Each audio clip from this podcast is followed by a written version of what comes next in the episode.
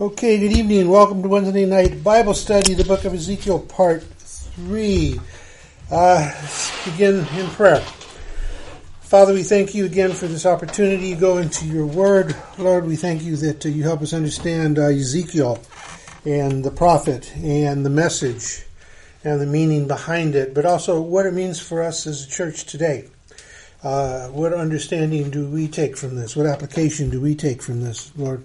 And so, Father, I thank you for those that are here, those that are on their way, those that couldn't make it, those that are listening via podcast, Lord. We thank you that by your Spirit you will impart to us what we need to know, what we need to understand, and provoke us tonight for thought, question, response, whatever is needed as we uh, go through chapters 4 and possibly chapter 5 tonight. So, in this, we just give you praise and honor and glory. In Jesus' name. Amen. Amen.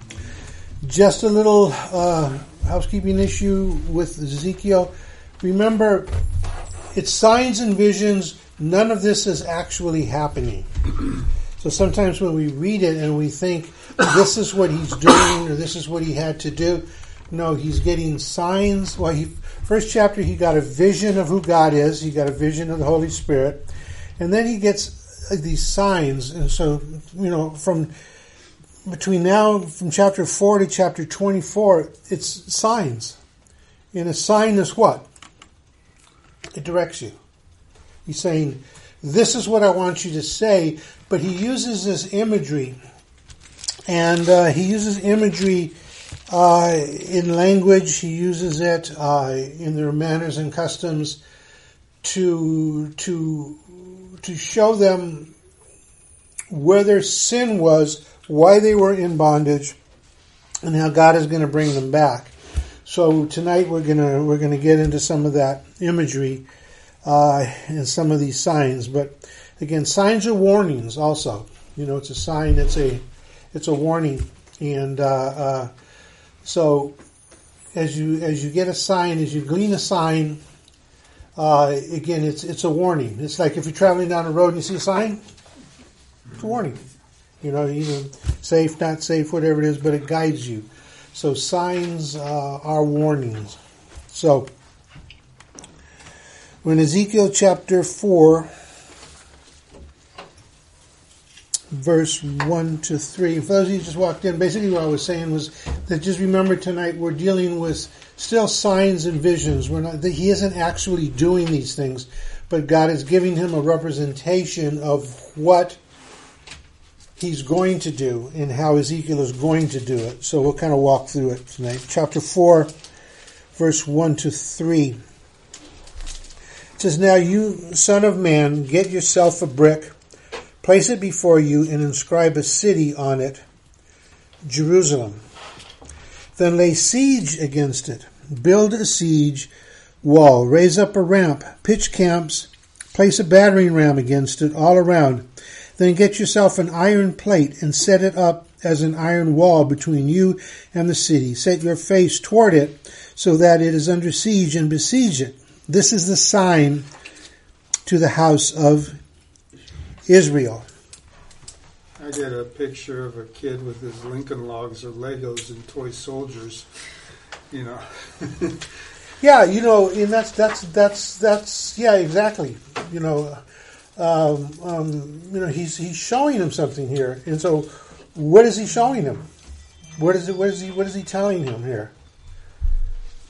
That Jerusalem's going to get besieged, and uh, I, I, was wondering about that pan. I'm wondering if that mean, is is that representative of the uh, armies or whoever that's besieging the city, or is it the, uh, kind of a symbol that what symbol? Uh, the the iron pan. Oh yeah, it's an iron plate. It's an iron. It's like an iron wall uh, between them. It, does, does that mean nobody from the outside can come and help them on the inside, or? or some of that. There's there's a couple of things going on here. Hold on to that thought. Any other thoughts about uh, what get your guard up? Get your guard up. Uh, That's why I see that plate when you. Yeah. So he's, t- he's telling Ezekiel in Ezekiel's to say something to Jerusalem, and if you know Jerusalem, Jerusalem was a city that had walls, but when they were uh, taken off the land, those walls were torn down, and they they they they uh, plundered the temple and all that. So the sign is is Jerusalem under siege, and basically what he's saying is that again the prophet Ezekiel is coming, and prophets come and say, "Thus says the Lord to you," based on what you're doing or what you're not doing, right? So in this, in their case, he's he's talking to people that are in exile, they're off the land, and he's saying, "Go to them and say, this is why you are." In the situation you're in. So again, now you son a man, get yourself a brick, place it before you, inscribe a city on it, Jerusalem. Brick represents the mortar that the walls were built on, right? And so he says, what city? Jerusalem. So there's no doubt. And so he's talking to the heart, the center of Israel. That's Jerusalem, right? That's where the temple was at. That's where worship was at. That's where leadership was at. That's where the treasury was at. That's where everything was at. He says, lay siege against it. Now notice, this is like a, a military campaign here. Build a siege wall, raise up a ramp. How, how do you how do you go against a city with walls? You raise a ramp, then you you you, you go over the wall. Raise up a ramp, pitch camps. What do they do before they're going to go into battle around a city? They pitch camps all around it. So he's telling Ezekiel, you know, this is a spiritual warfare. And later on, you know, we're going to get the, the, the understanding that that they are off the land because they failed spiritually, they failed theologically, they failed to heed God's call. And so this is this the reason he's getting visions and he's getting signs is because it's a spiritual warfare, it's a spiritual battle, and he's preparing Ezekiel for this 22 year ministry that he's going to have against people that God calls stubborn, obstinate, they didn't follow, they didn't listen, they're in this predicament, and they're not going to listen to you any more than they listen to me. This is what he said to me. Remember, we read that uh, last week, I believe it was. House of Rebellion. Yes, House of Rebellion. And uh, verse 3, it says, Then get yourself an iron plate and set it up as an iron wall between you and the city. Set your face towards it so that it is under siege. Besiege it. This is a sign to the house of Israel. Okay? So again, this isn't actually what happens. You're not going to get this little guy out there with this iron plate in front of Jerusalem and he's mm-hmm. hiding behind it and he's yelling, hey! No, that's not what's happening. Because they're not even in Jerusalem. They're in Babylon. So when he says Jerusalem, that's the spiritual center of the people. So he's talking to them spiritually. He's saying, you know, this is this is, this is the spiritual to the spiritual house of Israel, to Israel as a, as a, as a nation. So he's he's going right to the heart of it here. Uh, let's see. Uh, again, it's a sign to Ezekiel. It's not something that he actually does, and that's why sometimes when we read this and we think he's actually going to do this, it's like, wait a minute, this doesn't make sense. This is hard to do. Why would God have him do that? But it's signs. And again, he's getting signs like he did you know, the, the vision in chapter 1 where he didn't really understand what he was seeing because he was getting a vision of the Holy Spirit and a, and a vision of God. So he's explaining this in in limited language, right? I mean, how, how are you going to describe the power, the authority, the magnificence of God if you got a glimpse of God? Mm-hmm. You know, how, how would you describe that? It's like it's like somebody said. Somebody was talking about the rainbow the other day, and there's what seven seven or eight colors in the rainbow. Uh, how would you describe colors that are not in the rainbow that actually exist? How are you going to explain them? You're going to have to come up with some sort of language, but it's going to fall short of what it actually is because it can't match what, what it really is. And so you're trying to explain something. So this is what's going on here. Thoughts, questions, comments? Okay, verse 4. 4 to 8. and then he says, As for you, lie down on your left side, and lay the iniquity of the house of Israel on it. So you shall bear their iniquity for the number of days that you lie on it. For I have assigned to you a number of days corresponding to the years of their iniquity 390 days. Thus you shall bear the iniquity of the house of Israel. When you have completed these, you shall lie down a second time, but on your right side, bear the iniquity of the house of Judah. I have assigned it to you for forty days, a day for each year. Then you shall set your face towards the siege of Jerusalem with your arm bared and prophesy against it. Now behold, I will put ropes on you so that you cannot turn from one side to the other until you have completed the days of your siege. This don't sound pretty. Uh, and, and I think about it. If this was actually going to happen, he's saying you're going to lie for 190 days like this. And to make sure you don't turn, I'm going to put ropes on you. What kind of God is that? Right? But it's a sign. It's a sign of something, it's a vision of something. And so, what do you think he's talking about?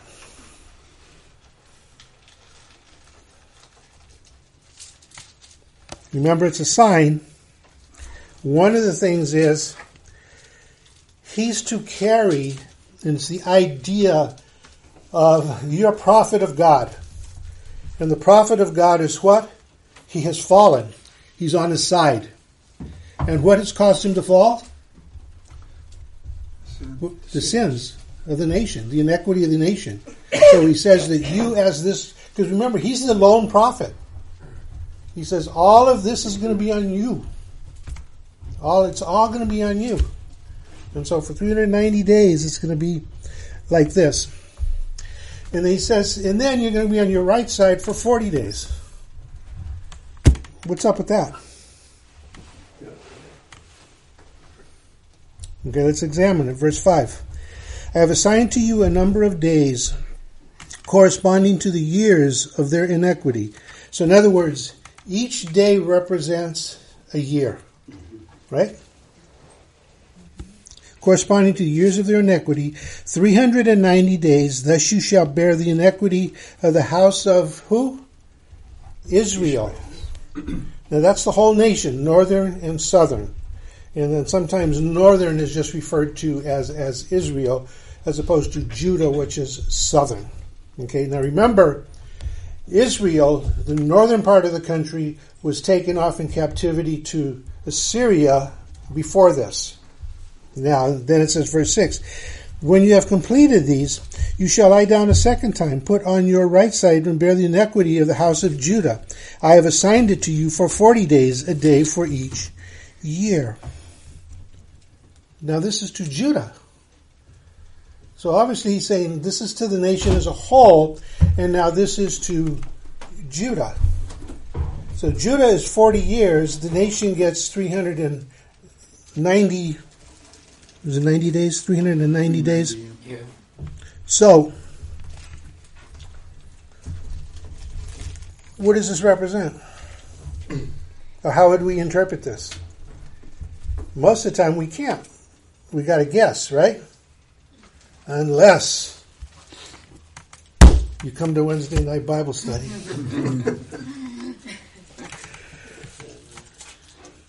Ninety, 390 years and 40 years is 300 and, is, is, is 430 years. That's how long they were a nation under the kingship. That's exactly how long they were under as a nation. Technically, it's it's almost 33 years. So basically, what he's saying to the whole nation of Israel, and then Israel is taken in the, another 40 years for the remnant that were left in the southern part, say to them. So basically, he's saying for the whole time that we had kingship, because remember they wanted kingship, and they and they put that together. So from the first king uh, um, uh, in true King David, all the way down to the last king who was taken into exile, is this number of days. So all of a sudden now the lights come on a little bit. So he's saying for the whole time that you've been a nation, that inequity, your sin has been there. Because remember, he was sending prophet after prophet to them, and they wouldn't heed the prophet. Just, you, you're not getting it. You know, he sent he sent uh, uh, um, he sent Jeremiah to them. He sent Isaiah to them. Uh, you know, and, and they they just did not get it. They would not do it. And during that kingship um, time, uh, I forget how many kings there were, northern and southern. Um, I forget off the top of my head right now how many there were, but let's just say ballpark there was a hundred kings.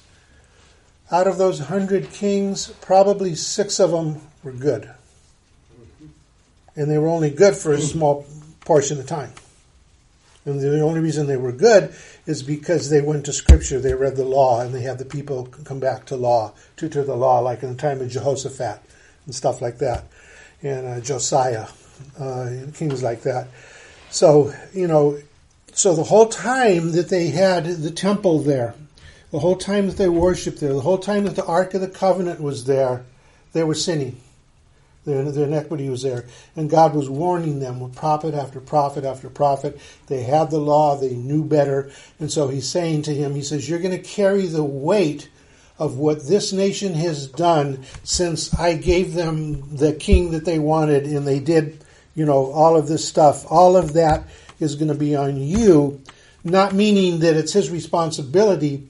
It's like the weight. It's like when you preach the gospel. What, what are we doing? What's the weight when we preach the gospel? It's life and death, right? Somebody's not going to receive the gospel, it's death to them.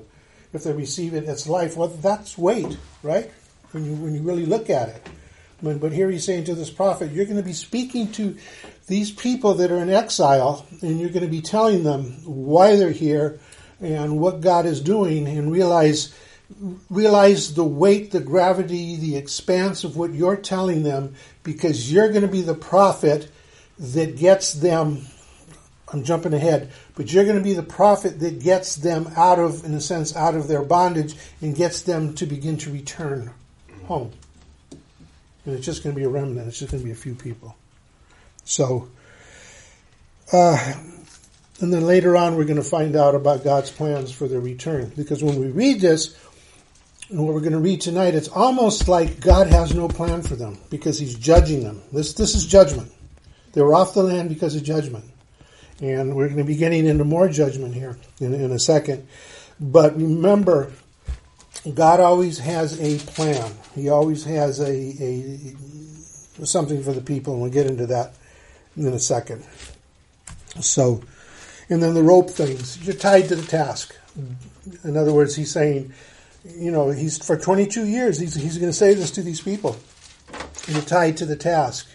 And I think it's maybe let me tie it, no pun intended, into Sunday's sermon about ministry, about the fact, you know, that ministry always isn't going to be easy. Sometimes it's going to be hard. Sometimes we're going to be pressured. Sometimes these things are going to go in. But, you know, realize that we need to be, in a sense, tied to it.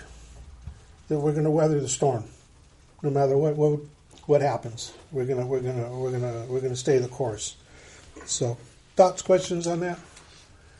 So that 390 and 400 days make a little more sense now.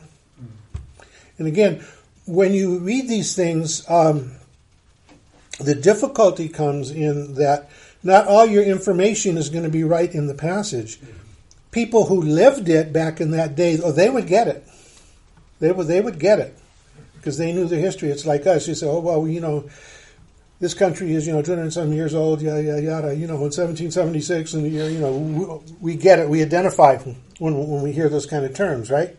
And uh, uh, so realize that the first audience, they understood that we're so far away from that that we don't really understand, realize how long that time period uh, was of kingship. But that's how long they had um, kings over them.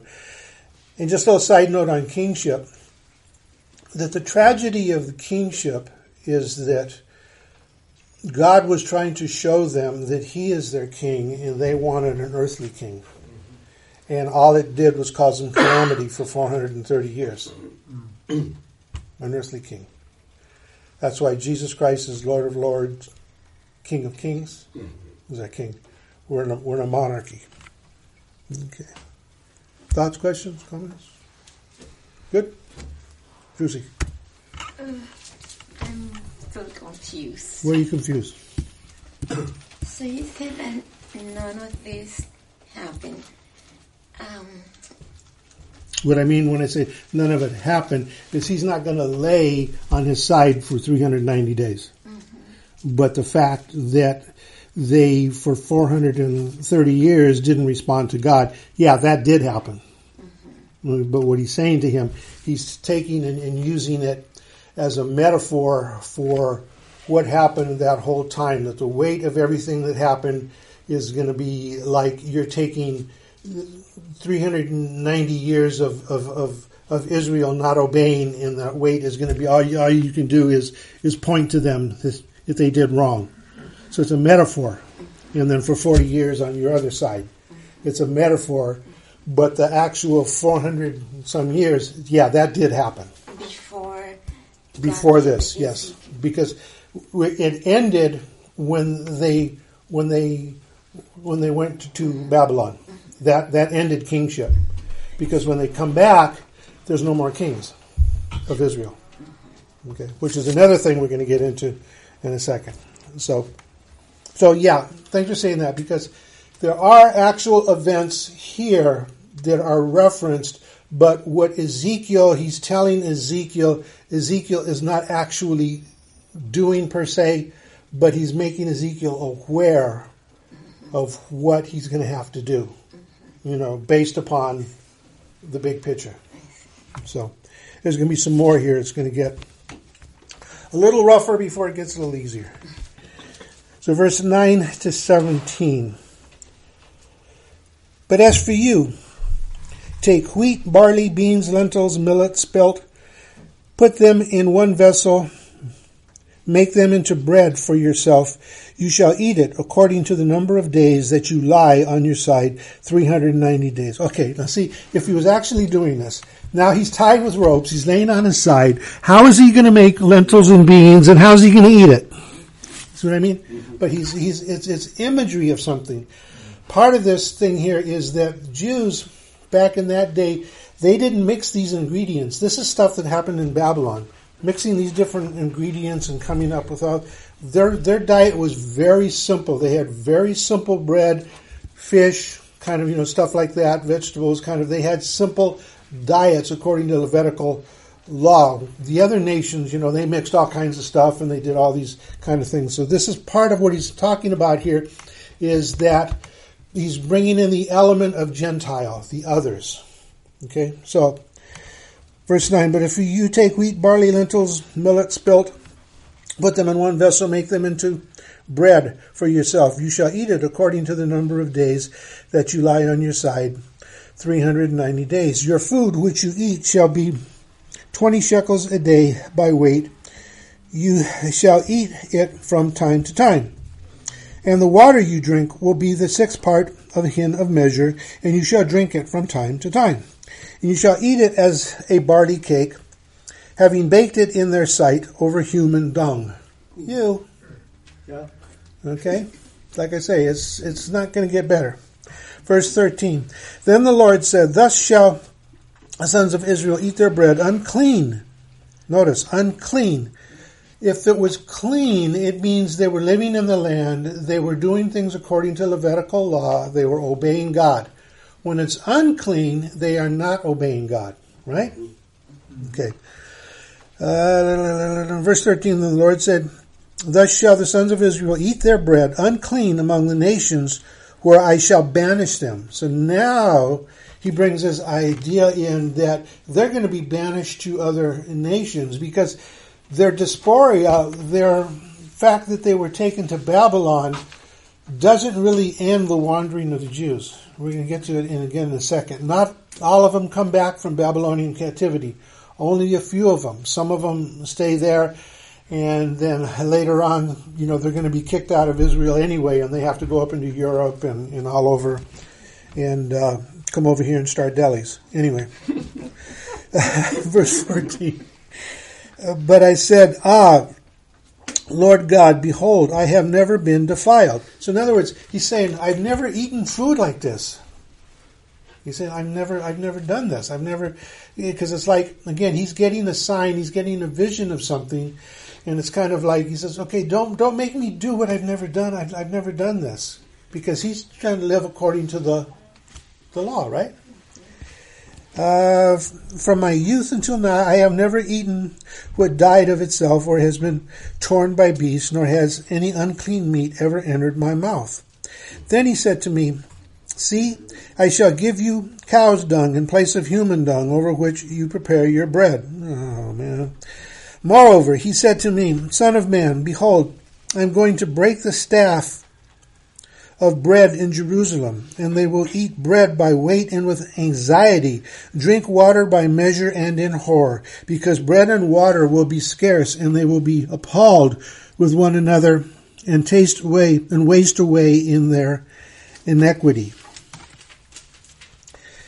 The, basically, he's telling them you're going to get eight ounces of food a day here, and basically what he's talking about is that you're going to be in a time of famine. You're going to be in a time where food is going to be rationed. You're going to be a time when you're eating other people's food.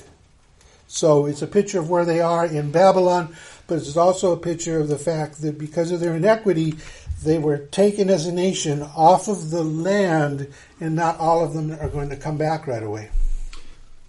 Does it have anything to do, uh, that diet plan, with uh, the time where Jerusalem is besieged? hmm Okay, Yeah, 70 AD. Yeah. okay. We're going to get into that in a second. That's all there. Some of what he's saying is your present situation, but realize Ezekiel, his ministry is going to span not only when they come back, but what their future is going to be once they come back. So that's going to be in there as well. Okay. We're going to close with some of that tonight. So yeah. So they can eat defiled bread, food in foreign lands. Um, say this about Israelis, Jewish people. Okay. I think I said this to you before. There's a difference between Hebrews, Israelis, and Jews. They're all the same, but they're described differently. Hebrews are when you're not on the land. You're aliens. So, in other words, when they came out of Egypt in bondage, they're known as Hebrews. In the New Testament, when, when the author is writing to the Hebrews, he's writing to Jewish believers who were not living in Israel. So Hebrews means aliens, foreigners. Um, they become Israelites at the time of Joshua when they actually take hold of the land. They become Israelites. Jewish people, when you have the term Jew, that refers to nationality, but it also refers to religiosity. So, in other words, you can be a Jew by religion. You're following Jewish customs and like that. So, uh, so they're off the land. So technically, they're not Israelites. They're Hebrews. They're wanderers right now, but they're tied to the land. That's why presently in Israel, that's why all this fighting over the land and all this stuff that's been going on since 1948 and, and getting back to the land, their identity is tied to the land, and so that's why land is so important with with uh, with uh, Israel because number one, God gave it to them, and and they were off of it for you know over two thousand years, and then they came back. Again, we're going to end with a little bit of that but their identity is tied to the land. So when they're off of the land, it's it's like they don't have an identity. It's kind of like as an, as an American, if I'm living in another country, I'm living under a different set of laws, different set of governments. I can't say, "Hey, I'm an American. You gotta, I got my rights here." No, no, no, no. They don't work like that. You know, I'm living in, in a foreign land, and so I either have to adapt to that foreign land or live as an alien, right? Alien's not a bad term. It just means you're you're, and that's what Jews did for two thousand years. They lived as aliens in other lands. That's why the whole point of reestablishing Israel as a nation, especially why it was so important after the Holocaust and World War II, so that it would they would avoid those Holocaust issues. That again, they're tied to the land. Their blessing is tied to the land, and they are to be on the land. Therefore, they would not be aliens. So technically for Jews, you know, that's why they they always uh, they have a blessing. Next year in Jerusalem, another news. Next year we're all going to live in Jerusalem. We're going to celebrate in Jerusalem next year in Jerusalem. So, so eating another land in a sense defiles them because they don't have their customs, they don't have the priesthood, they don't have the law, they don't have the temple, they don't have the Ark of the Covenant. They they cannot uh, uh, operate as Jews. And when they do return to Jerusalem, it's going to be in shame because the city's torn down. And this is a story in Ezra and Nehemiah. You know, the walls are torn down. And uh, in Nehemiah's time, you know, he has to rebuild the walls because anybody could go in. And if they were to reestablish the temple and put the things, the menorahs and all the, you know, the things back in the temple, any nation could come in and, and and storm and take them on, you know, all that stuff away. So you have to have the walls around the city. You had to fortify the city first. And so that's why that was important. But, you know, people were limping back. And when you read Ezra and you read Nehemiah, which is actually one scroll originally in Hebrew, it wasn't broken up, it was one scroll. Uh, you read about people that are coming back in shame. They realize that they had lost everything because of their sin. They realized, you know, they, they understood what Ezekiel was saying. They're limping back and they're going back to a land that has not been producing because they're not on it. So what happens? You, it takes you time as a farmer to get the land back to producing and sheep and, and all this other stuff, right? So it takes time. It's kind of like getting over COVID. Anyway, I just throw my little zings in there every once in a while. Um, so when they return, it's like you know they return in shame, and but there's also famine going on, and so it says you know when you go back, you know food is going to be limited, and you're going to be appalled because of what's going on, and think you know that this was the land that was supposed to be flowing with milk and honey. This was the land that produced fruit in abundance. Remember when the spies right out the land, and the fruit was more than you know. In uh, I think last week we talked about it. Uh, that that Israel today, you know, per acre, you get more per acre than any place else in the world off their their their their ground. It's just abundant there in a small small little country produces that. So thoughts, questions on that? And um, and you know, and the thing with you know eating over you know dung and all that stuff, it's just the idea is detestable. It's just gross. It's just again, think of it in terms of what would it be like to live? How would you describe knowing as a Christian, knowing God's goodness? How would you now describe living without God's goodness and His blessings? Right? Because we know how good He is, we know all that. So, how would you describe that? All of a sudden, it's gone. It's going to be like eating like this. It's going to be. It's. It's not going to be pleasant. So that's that's the deal. But you see, Ezekiel has to now, in his 22 year ministry, he's got to say it to these people in a way that they get it. Right?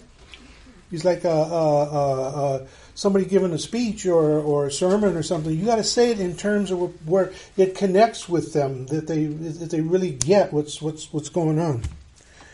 So, thoughts, questions? We good? Verse chapter five.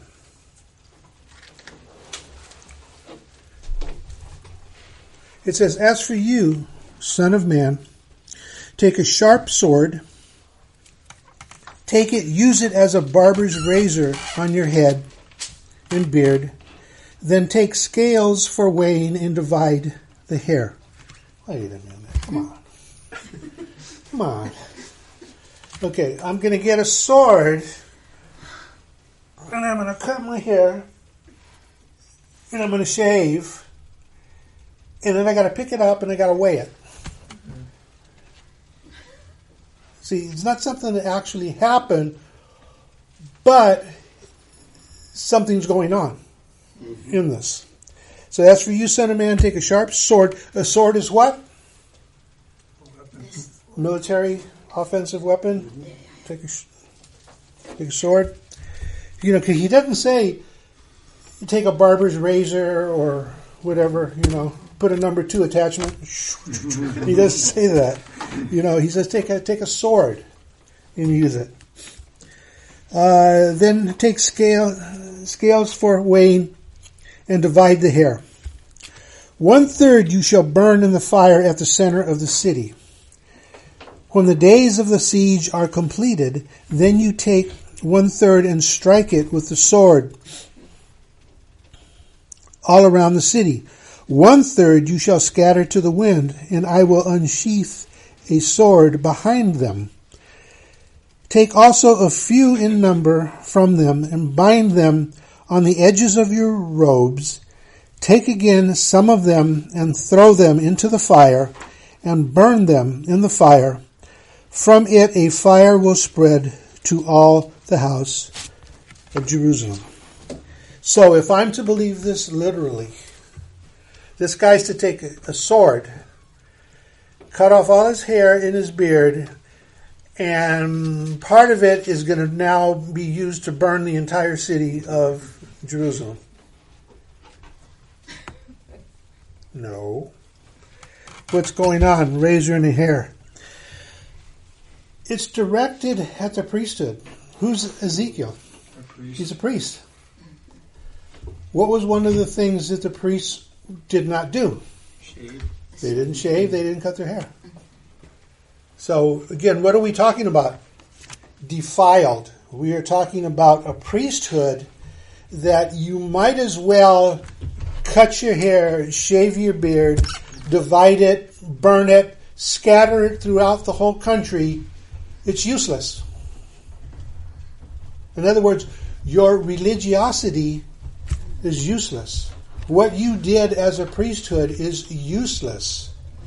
Now here's here's the takeaway as a as a as a, as a pastor, as as Christians. Okay, we need to be careful as a church. I don't mean just this building. I mean the body of Christ that we don't become useless in what we do, right?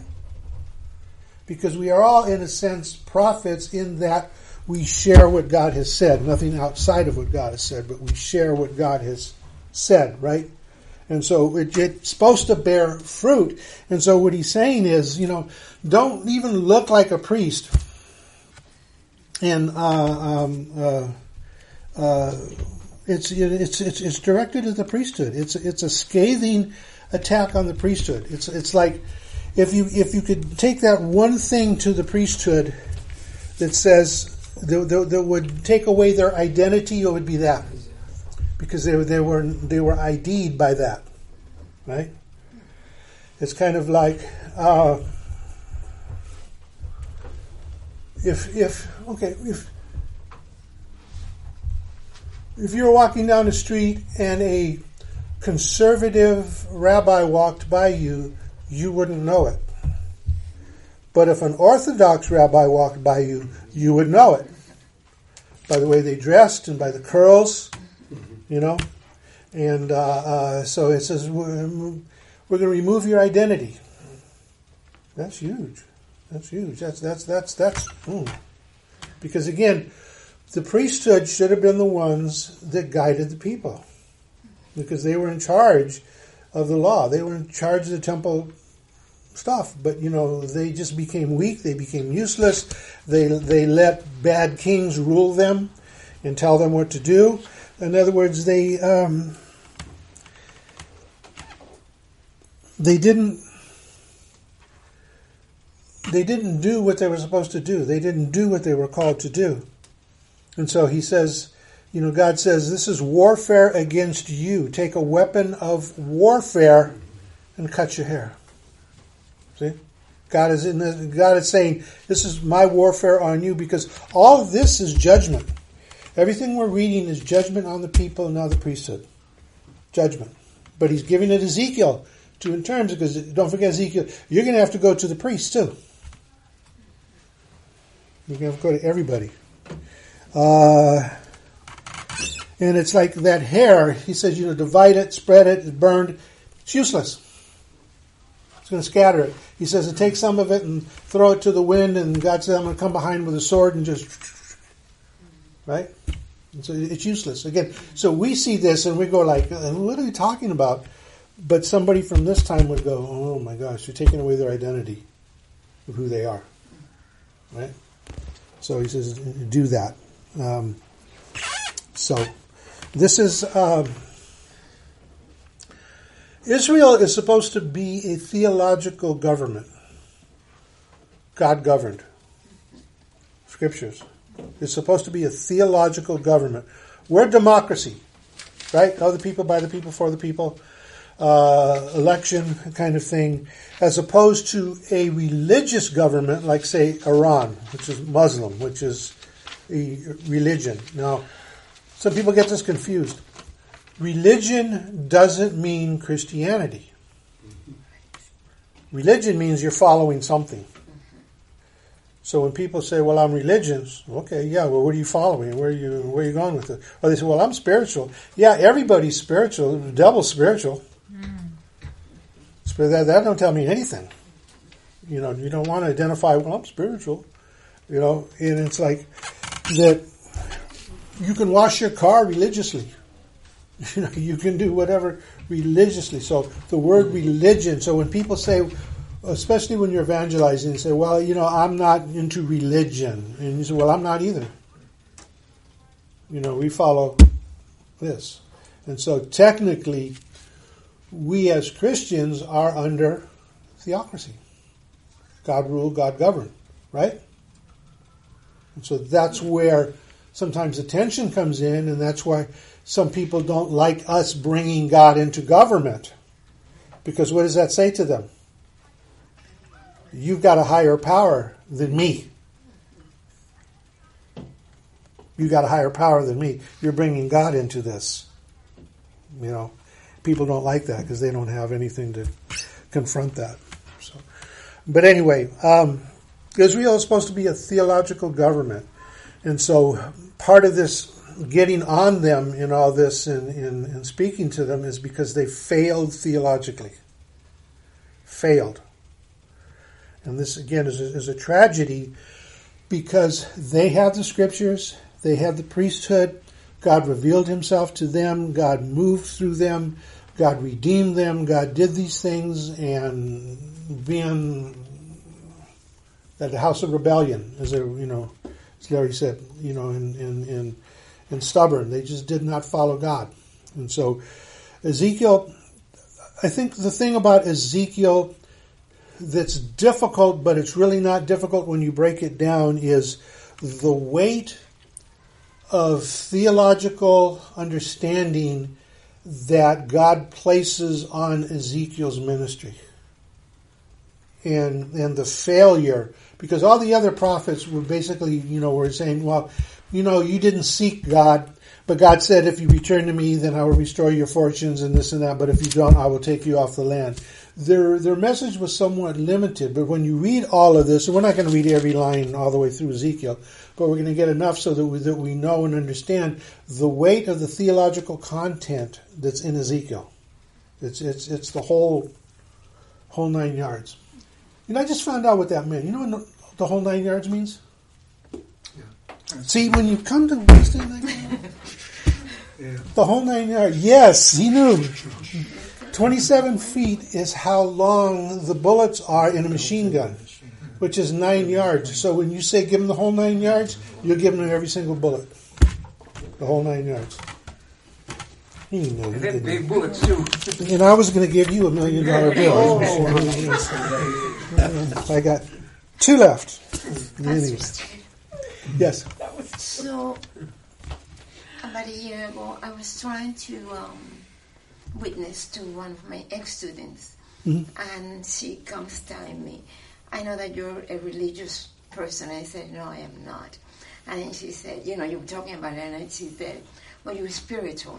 I said, No. And then she said, you know, like this, I said, I have a relationship with Jesus Christ. Right. And that I can tell you about. And she said, Well, I don't want to talk about that.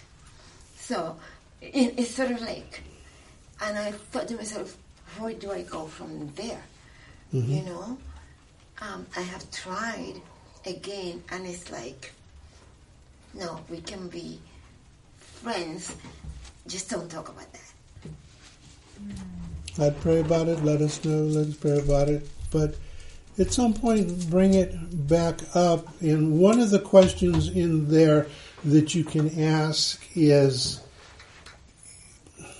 you don't want to talk about spirituality or you don't want to talk about something. How does that make you feel? You know, because you can, can say, okay, maybe that's going to bring out why they feel like that. You know, and then at some point it's like, you know, well, the Bible says that if you die in your sins, you're going to hell. How do you feel about that? You know, you can to, to express because a lot of times they don't understand the gravity and the weight of salvation. Mm-hmm. It's it's life and death, and they they think that being spiritual or having some sort of they don't understand the rebirth. They don't understand Christ dwells on the inside. Mm-hmm. They don't understand, you know, the, the, the action of the Holy Spirit on us. Mm-hmm. And so that's what they don't get. And they don't get it because there's nothing that we can relate to outside of God. They say, well, it's like that. See, but that's what screams for it to be God. It's like Trinity. A lot of people don't don't want to believe Trinity. They say, "Well, I, I, I can't believe that. I don't understand. There's nothing like that. I can relate to it. That's why it's God." You know, you know, one of the one of the description is where you say, well, the, the Trinity is like steam, water, and ice. It's all H two O, but all at the same time. Mm-hmm. So you can have the different parts, but at the, but at the same point, it's steam, water, and ice all at the same time. Mm-hmm. You know, and so what what do we have on earth to relate to? Like, no, we don't because God's outside of that. So to answer your question is you got to find a way to get them to bring up the emotion why they won't go there. You know, you kind of sneak in the side door a little bit with it. But it's difficult because some people will put up a wall, and the wall is there because they can't explain what they're feeling. And so once you can get the wall to come down a little bit, then you can interject truth into what they're feeling, and then they'll begin to see it. So yeah, so, okay. Any questions? That's this last part here, verse 5 to 17. Thus says the Lord God, chapter 5, verse 5. Thus says the Lord God, This is Jerusalem. I have set her in the center of the nations with lands around her. Right there, boom. Jerusalem, Israel, center of the nations. You know, when this was written, you know, who would have thought that little chunk of land in that area would be so important? You know, until about 150 years ago, they discovered oil and other things over there, and all this other stuff. And all of a sudden, you can say, "Okay, I, I get it now." You know, but back then it was just a little spit of land and you know who knew it was going to be the center of all this stuff and you can see now that you know Armageddon and the end of stuff. Yeah, it could. It, it will definitely happen over there. So thus says the Lord God, this Jerusalem I have set her at the center of the nations, with lands around her, for a reason. But she has rebelled against my ordinances, which means this law, more wickedly than the other nations, and against my statutes more than the lands surrounding her. For they have rejected my ordinances and have not walked in my statutes. You see, because they should have known better, their priests should have taught them, they they had the stuff, and so they rejected it, as opposed to somebody that just doesn't really know. Right? Verse seven. Therefore, thus says the Lord God, because you have more turmoil than the nations which surround you, and have not walked in my statutes, or observed my ordinances, or observed the ordinances of the nations which surrounded you. This is kind of like the church you know, there's an accountability to the church because when when Jesus comes back, he's going to stop where first? Church. Okay. Uh, verse 8 Therefore, thus says the Lord God Behold, I am against you, and I will execute judgments among you in the sight of the nations. So now God is saying things are going to happen to you as a nation of people, and it's going to be my judgments upon you because you did not do not only what I asked you to do, but what you said you were going to do. Because remember back when the law was given to them, and you know Mount Sinai, and it was read to them, and all the people said, "Yes, we will do this," and they established covenant with them. And then Moses goes back up to the mountain, and they build the golden calf, and you know, and that, that just starts, you know, the, the downward cycle of all this stuff. But many times the people have all stood together and said, "Yes, we will do this. We will follow God, no matter what." So again, what's coming down is judgment. They're off of the land because of judgment. But what he's saying, judgment has not stopped, and judgment is going to continue for a while here because of this. Because remember, 430 some years, they weren't following God, and they weren't following God before that either. That's that's just the priesthood part of it. And so so now you think it's going to be okay, 70 years. Go back to the land, everything's going to be good. No. So, Pastor Steve, do you Yes. think the Holocaust is part of the judgment of God? Tough question. I think the Holocaust is a result of them not having their own land. Now, the result of them not having their own land is because they didn't follow God. So, but when you say it that bluntly, you know, but the reality is, and again, when you're evangelizing or when you're talking, sometimes you have to say blunt things. And I mean that that is the result. If they would have had a nation, you know, you know that movie The Exodus. You ever see the movie The Exodus? It was all about that boatload of people. They're, they're, they're, they were all Jews, and they were looking for a country that was going to take them, mm-hmm. and no country would take them. Now think about that in terms of judgment. Think about that in terms of what. I mean, we didn't even take them; we turned them away in New York. But what turns people's hearts like that? That people would do that. You'd think somebody would take them, and they ended up going back over there, and they all got you know. You know, many of the Cubans in exile, Christians, believe that Cuba is in the condition that it is for having re- rejected the boat full of Jews. You know, again, this is part of the blessings of being saved through Jesus Christ. Is He's the judge. He makes those calls. we don't, and so you know, I wouldn't, I wouldn't put myself in that position to say that. Other than, I think, in terms of our own country, that was that was a big mistake, not accepting them just on a humanitarian basis, but now on a spiritual level. But then the other side, once Israel has become a nation, no country has supported them more than the United States. So there's a measure of blessing for us, because I will bless those that bless you, I will those that curse you. So, yeah, you're in that. So, yeah. Yeah. And uh, it is an interesting point. And again, some some of those things people sometimes just don't want to talk about, but it's there. It's I mean, it's you. At some point, you got to really look at it and say, yeah, you know, Well, with, I don't know, except in Babylon, uh, wherever they went, they, they grew and prospered. yes, And then the jealousy took against against them.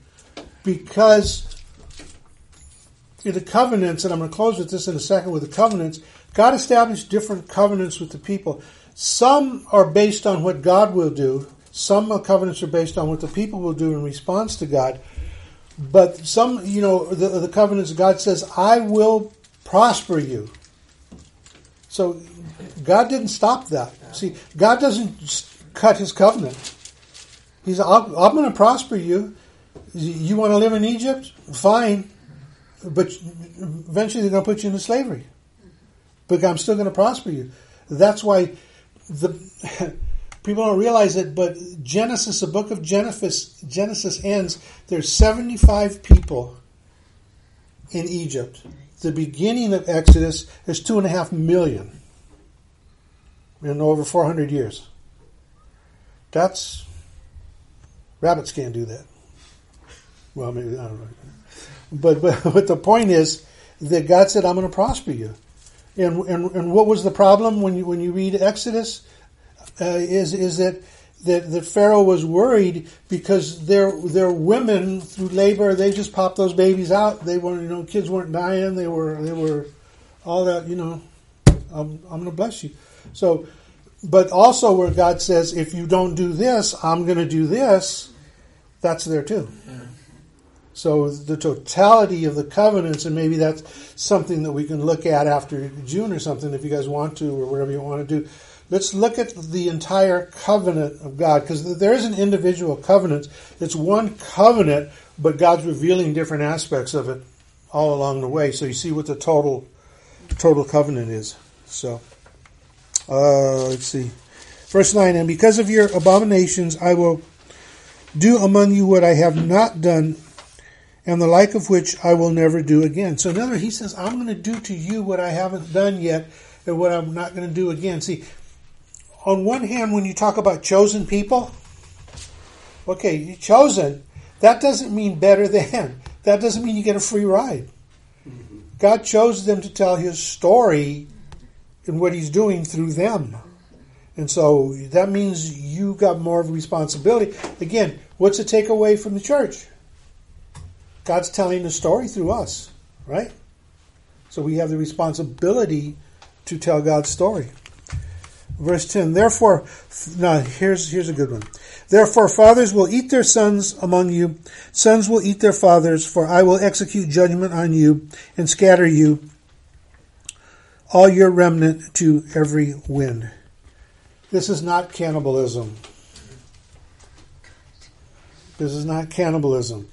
It's it's the idea of uh, um, uh, you know you know it says Jesus says you know you know family will be against family, brother against brother, you know father against son. You know there's going to be turmoil. You know in you know in you know it's it's like what do we say when a, when a family has arguments and they can't get along? They are what? They're devouring each other. They tear each other up and eventually, you know, the schism becomes so great they can't get back together. And this is what he's talking about here: is that you know, uh, once this, the son might want to come back to Jerusalem, the father might not want to go. You know, did you see that that ending scene in? Um, it's the last scene in Fiddler on the Roof, where some are going and some are kind of staying, and there's a, there's that all that you know going on there. Some of them couldn't see leaving Others saw I had to leave, but what did it do? It tore families apart. Literally tore families apart. Um, so I edu- execute judgment on you, scatter you and all your remnant to every wind. So in other words, he's saying Jews are going to be scattered throughout the planet. Verse 11, So as I live, declares the Lord God, surely because you have defiled my sanctuary. Notice the sanctuary. Because where does he start? Take the brick, put Jerusalem on it, point towards the holy city. Uh, because you have defiled my sanctuary with all your detestable idols, with all your abominations, therefore I will also withdraw my eye, show no longer pity, and I will not spare you. One third of you will die by plague or be consumed by famine among you. One third will fall by the sword around you, and one third will scatter to every wind, and I will unsheath a sword behind them. You could make an argument if you want to go to the Holocaust kind of thing. You could use this, in a sense. You see, you know, I don't have any definitive thing that says that, but God says He's going to judge them, and some of them are going to fall by the sword. You know, so they're, going to be scattered. There's going to be famine. There's going to be different things that are going to happen to them. It's, it's judgment. Verse 13, Thus my anger will be spent, and I will satisfy my wrath on them, and I shall be appeased. Then you will know that I, the Lord, have spoken in my zeal, when I have spent my wrath upon them. Moreover, I will make you a desolation and a reproach among the nations which surround you in the sight of all who pass by. Again, when they come back from Babylonian exile, they're never really going to be in control of the land again they're going to be subservients of others. In the time of Jesus, Rome is the one who controls the land. And then Rome eventually in 70 AD, Larry talked about it in the beginning, 70 AD, Rome finally kicks them, kicks them out and destroys the temple. And that's what you see today. You see, you don't see the temple anymore because Rome destroyed it and dispersed them. That's it's called the, the, the diaspora. So 14, moreover, I will make you a desolation and reproach among the nations which surround you in the sight of all who pass by. And so it will be a reproach, a reviling, a warning, an object of horror to the nations who surround you. In other words, God's going to look at this and say, look at what their God is doing. Look at what God is doing. Again, when I read this and I see this, you know, you talk in terms of judgment, you know, and you're talking about judgment. Yes, God is a loving God, but there is judgment. Judgment will come. And, you know, we have to be prepared for that. And because God so loved us, we have Christ. When I execute my judgment against you in anger, wrath, raging rebukes, I, the Lord, have spoken. Then I send against them the deadly arrows of famine which were for the destruction of those whom I shall send to destroy you. Then I shall also intensify the famine upon you, break the staff of bread. Moreover, I will send you on famine and wild beasts, and they will bereave you of children. Plague, bloodshed also will pass through you, and I will bring the sword on you. I, the Lord, have spoken. Boom. Boom. And again, 2,000 years off the land after the time of, of, of, of Christ because the people have acted wickedly. Um, you know, let's see, what do I want to say here? Just kind of wrap this up. You know, we see this, but just a, a little glimpse into next week. Just look at chapter 6, verse 8 9 and 10. He says, however, now remember, after all of this stuff, he says, however, I shall leave a remnant, which is a, a small amount of people, for you will have those who escape the sword among the nations, when you were scattered among the countries. Then those of you who escape will remember me among the nations to which you will be carried captive. Where are they going to remember him? In the nations where they were taken. Mm-hmm. How I have been hurt by their adulterous hearts, which turned away from me, and by their eyes which play the harlot with their idols and their loathing themselves in their own sight for the evils which they have committed for all the abominations. Then you will know that I am the Lord. I have not said in vain that I would afflict disaster on them. So in other words, he's saying here, and we're going to get bits of it more later, I'm not going to totally wipe them out. Because there is a covenant. God cannot wipe them out any more than than than uh, uh, Abraham could kill Isaac, because the covenant was through Isaac. So when he raised the sword, and you say, how could he do that? Well, he knew that no matter what happened, God was going to have to raise up Isaac because the blessing and the covenant was through Isaac. That's theology. And so Israel and, the people uh, uh, cannot be wiped out totally because there is a covenant relationship there. Right? And it gets played out in end times. So there has to be a restoration. And so we're living in biblical times, you know, uh, uh, um, because especially, you know, 1948, Israel becomes a nation again and all this stuff. So think about that for, for 2,000 years or so. They weren't on that land, they were dispersed, they were yada yada. And then, you know, it says in uh, Isaiah, who's heard of such a thing, a nation being born in one day? Well, on May 14th, they weren't a nation. May 15th, they raised the flag. 1948, they became a nation. They were trying to do diplomatic stuff, and they finally they said no, and they raised the flag. And from that point on, they became a nation. And Isaiah said, "Who's heard of such a thing? A nation being born in one day." That's what happened. So I'll stop with that. Questions, comments, concerns? Making sense? We good, Drucy? I'm good. Yeah. And again, I'm not going to go through all of the things, but I just want to get you to give you a taste of, of what God's laying this heavy burden that God is feeling upon Ezekiel because Ezekiel now has to lay that burden upon the people. Right?